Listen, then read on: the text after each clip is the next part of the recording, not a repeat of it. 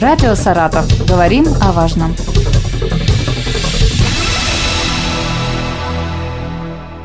Нынешний год – год 350-летия со дня рождения последнего царя всея Руси и первого императора Всероссийского Петра I. На днях у нас побывала старший научный сотрудник отдела зарубежного искусства Радищевского музея, искусствовед Лидия Красноперова. Лидия Петровна рассказала о произведениях искусства, связанных с именем Петра, хранящихся в музее. Как, наверное, всем известно, в этом году 350 лет со дня рождения Петра Великого. Ну и, в общем, вся культура, все учреждения культуры каким-то образом откликаются на это событие. Откликнется и Радический музей, который готовит выставку и много всего. А я хочу рассказать о двух рисунках, которые вот лежали у нас в запаснике долго-долго и не привлекали к себе никакого внимания. И вдруг в связи с юбилеем Петра это стало интересно. Рисунки эти изображают домик Петра I в Саардаме, вид снаружи и изнутри – они выполнены акварельными красками в начале XIX века голландскими художниками Корнелисом Апостолом и Герритом Ламбертсом. Но это очень малоизвестные художники. Они подписались под рисунками. Оба листа происходят из коллекции Михаила Николаевича Галкина-Вроскова, саратского губернатора, управлявшего нашим краем в 1870-х годах. Он завещал музею свою коллекцию, и, судя по тому, сколько царских портретов он собрал, Михаил Николаевич был истинно верно подданным человеком. Вероятно, рисунки, о которых идет речь, были приобретены им в Голландии на память о посещении домика Петра Великого. На рисунке простой голландский дом с высокой черепичной крышей. Он состоит из двух половин. В меньшей из них останавливался Петр – вместе с небольшим сопровождением. Перед домиком фигурки людей, курочки гуляют, собачка, и все это придает изображению настрой будничного течения жизни. И заодно эти фигурки, они определяют масштаб строения, ну, очень такой небольшой. Известно, что голландцы использовали для строительства своих жилищ деревянные корпуса старых кораблей. Именно таким и был этот дом кузнеца Герита Киста, некоторое время работавшего в России на Воронежской верфи и там познакомившегося с Петром.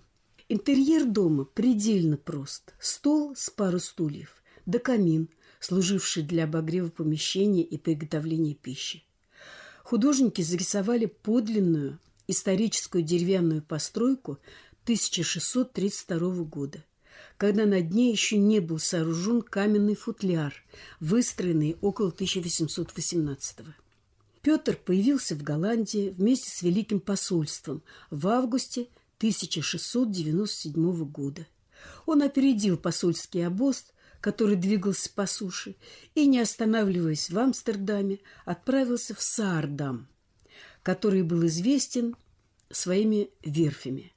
Царь встретил там на улице как раз кузнеца Герида Киста. «Ну, у меня лишь жалкая лачуга», — воскликнул кузнец в ответ на просьбу Петра о ночлеге. Однако Петр не отказался поселиться в меньшей половине дома. Высокорослый царь едва умещался в маленьком спальном шкафу. Такое ложе для сна было принято в Голландии. Считалось, что если спать полусидя, кровь не притекает к голове и что это очень полезно для здоровья. Голландия давно привлекала Петра как морская держава. Голландские купцы были постоянными гостями единственного русского порта того времени – Архангельска. Царь хорошо знал только один из иностранных языков – голландский. В русском языке именно с морским делом связаны голландские заимствования. Например, авария, айсберг, шкипер, штурвал. Петр под именем урядника Преображенского полка Петра Михайлова поступил плотником на верфи Сардама. Он просил называть его Петр Плотник. Кораблестроение тогда было в основном плотницким делом, поскольку корабли были деревянные. Помимо верфи, царя интересовало все – фабрики, мельницы, мастерские, быт местных жителей. Слухи о том, что в Сардаме находится русский царь, привели к тому, что в поселок стали приезжать люди из окрестных мест. Петр сначала отказался появляться на улице, а потом и вовсе был вынужден уехать на верфи Амстердама. Маленький домик, в котором царь жил всего одну неделю, в августе 1697 года, к середине XVIII века приобрел статус исторического объекта и принадлежал королевской семье Нидерландов. В настоящее время это музей, домик Петра I. Видимо, пребывание Петра сыграло свою роль в превращении небольшого поселения Саардама в целый город.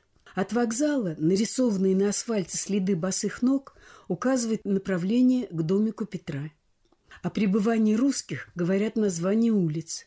Царь Петр – Страт, Языков – Страт, Меньшиков – Страт, Головин – Страт. В 1911 году недалеко от домика был установлен памятник царю-плотнику работы скульптора Бернштама. Это был подарок городу последнего русского императора Николая II.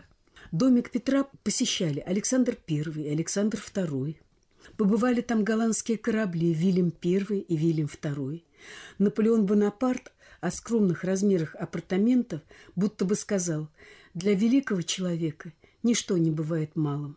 Сюда же заезжали Гавриил Романович Державин, Алексей Толстой перед написанием романа «Петр I», Жуковский, сопровождавший в путешествии по Европе будущего царя Александра II, экспромтом сочинил.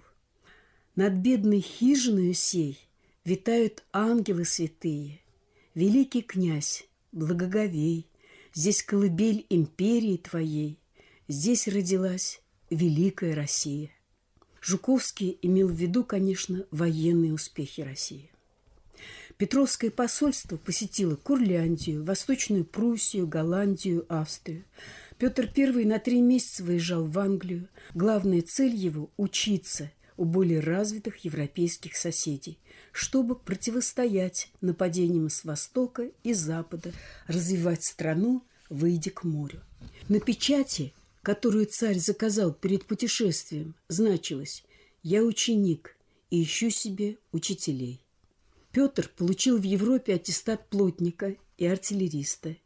Его посещение анатомического театра города Лейдена вызвало появление первого российского музея Кунсткамера в Петербурге. Царь освоил технику гравюры на меди как средство распространения информации. В России тогда еще не было газет. Известна его собственноручная гравюра «Победа христианства над исламом». Он пригласил своего учителя Адриана Шхонебека в Россию работать и учить юношей ремеслу гравирования.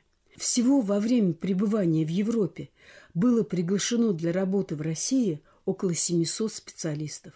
Петр оценил искусство голландских художников и начал приобретать их картины, положив начало коллекционированию произведений искусства в России. Больше всего ему нравились бытовые сцены из жизни, по его выражению, голландских мужиков и баб. Однако главной целью царя было налаживание дипломатических отношений, приобретение нового опыта для укрепления России. 25 августа 1698 года Великое посольство во главе с Петром I, получившим известие о Стрелецком восстании, прибыло в Москву. Поездка в Европу стала предвестницей крутого поворота, ожидающего Россию. Оценки преобразовательной деятельности Петра до сих пор противоречивы. Наиболее близкую современным понятием мы находим у Николая Михайловича Кармазина. Вот цитирую – Страсть к новым для нас обычаям приступила в нем границы благоразумия. Петр не хотел вникнуть в истину, что дух народный составляет нравственное могущество государства, подобно физическому. Искореняя древние навыки, представляя их смешными, глупыми, хваля и вводя иностранные, государь России унижал россиян, в их собственное сердце.